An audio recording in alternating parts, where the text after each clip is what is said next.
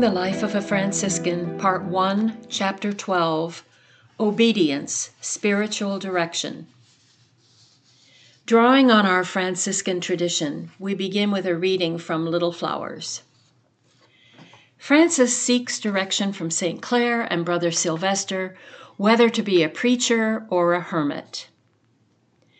The humble servant of Christ, St. Francis, a short time after his conversion, having already gathered and received many companions into the order, was greatly preoccupied and in serious doubt about what he ought to do, whether to dedicate himself solely to prayer or sometimes to preach.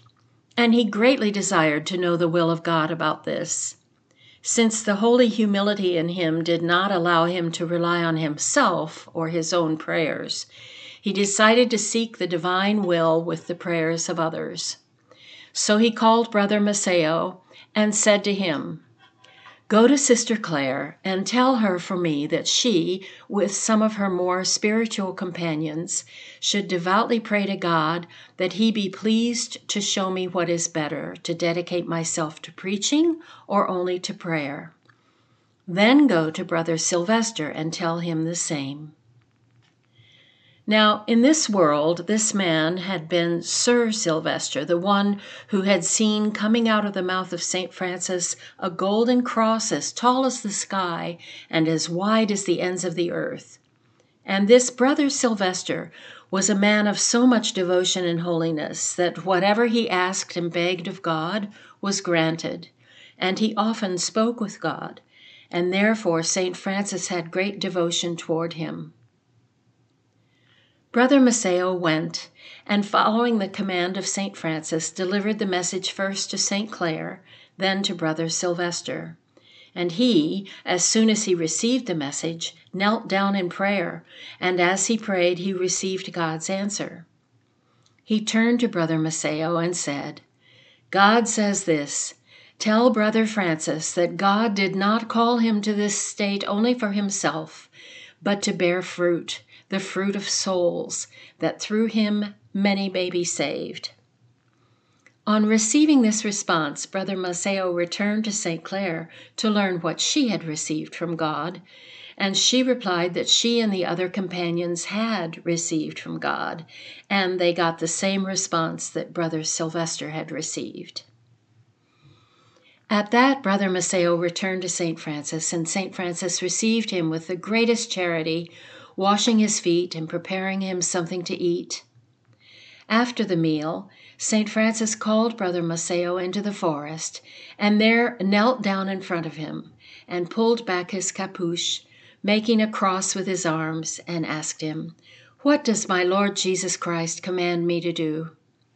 Brother Masseo replied, Christ answered both Brother Sylvester and Sister Clare with the sisters and revealed that it is His will that you go through the world to preach, because He has not chosen you only for yourself, but rather for the salvation of others. Then St. Francis, having heard this answer and knowing Christ's will by it, got up with great fervor and said, Let's go, in the name of God. And he took his companions, Brother Masseo and Brother Angelo, both holy men. From Little Flowers, pages 591 and 592. Why do we need a spiritual director?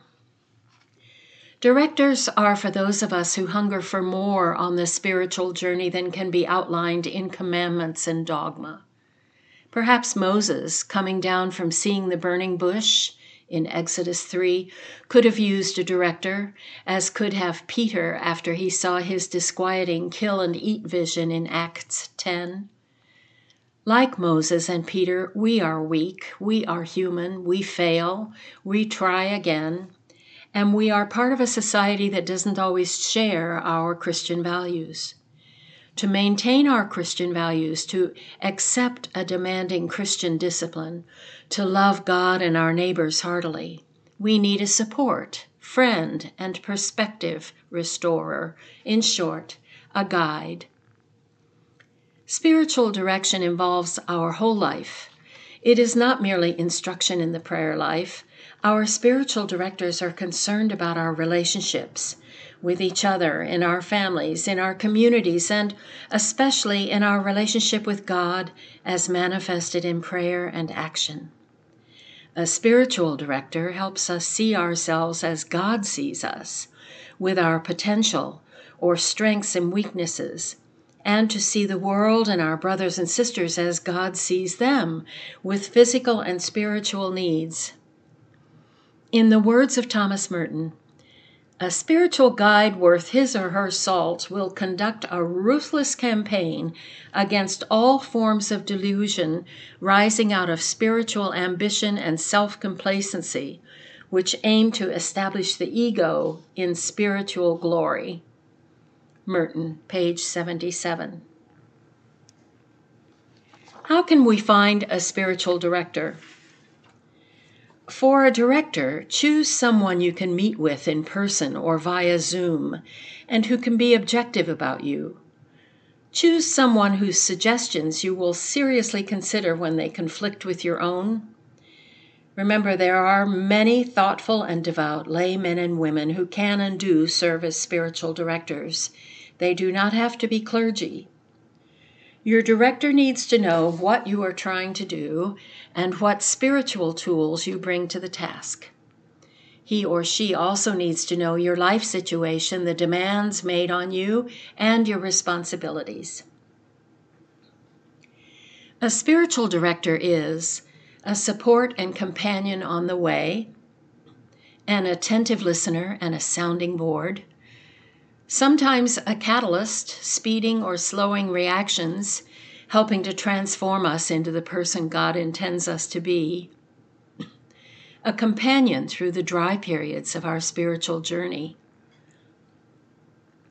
A spiritual director is sometimes a guide, directing us through the fog of our emotions, a depression, or our clouded vision.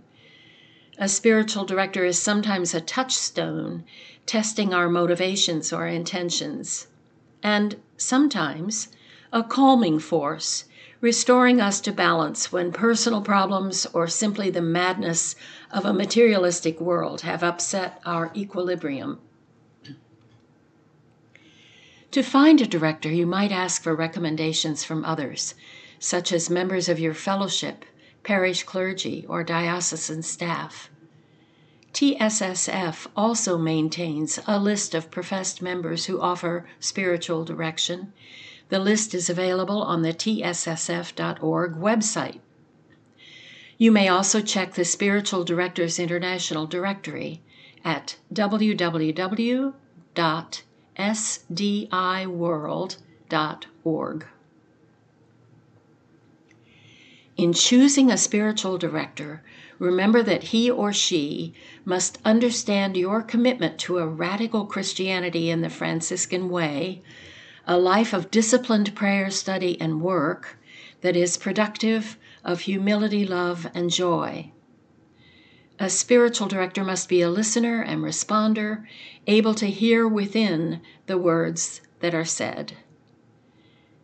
He or she must have both theoretical and practical knowledge of prayer, must be concerned about the welfare of all God's creatures and your response to their needs, and they should also be under spiritual direction themselves.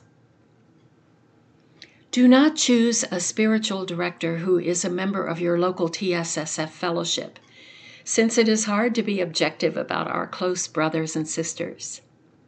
Do not choose a spiritual director who is your parish rector, since again, there are too many cross relationships to remain objective. Do not choose a spiritual director who considers prayer to be one of his or her least pressing duties, or one who believes Christianity to be entirely spiritual or otherworldly, or one who believes Christianity to be entirely a matter of morals and humanitarianism. Do not choose a spiritual director who tries to place you in a preconceived category or who cannot communicate with you or you with him or her.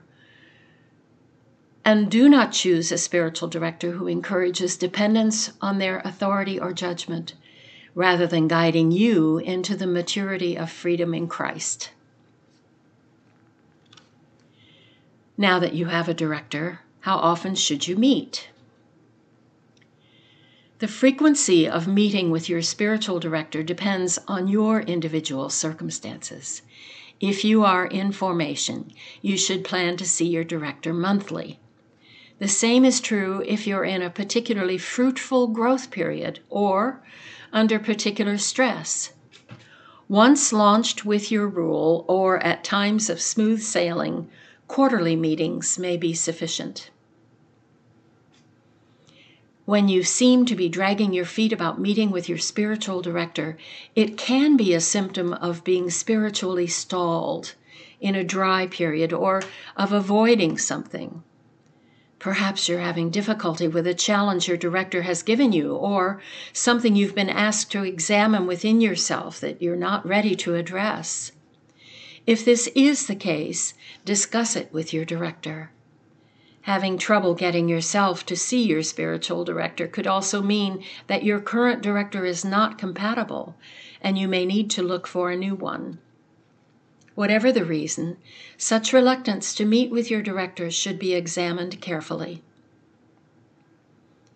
To maintain an open and healthy relationship with a spiritual director, a preliminary stated trial period is a good idea, as is the occasional, So, how do we think we're doing? conversation. We conclude this chapter with two sets of questions for your reflection. The first set of questions How do you see your relationship with your spiritual director? What is positive about the relationship? What is missing? And the second set Describe a situation in which you have gained insight from spiritual direction. What is an example of something a spiritual director has helped you understand that prayer or study alone did not fully illuminate.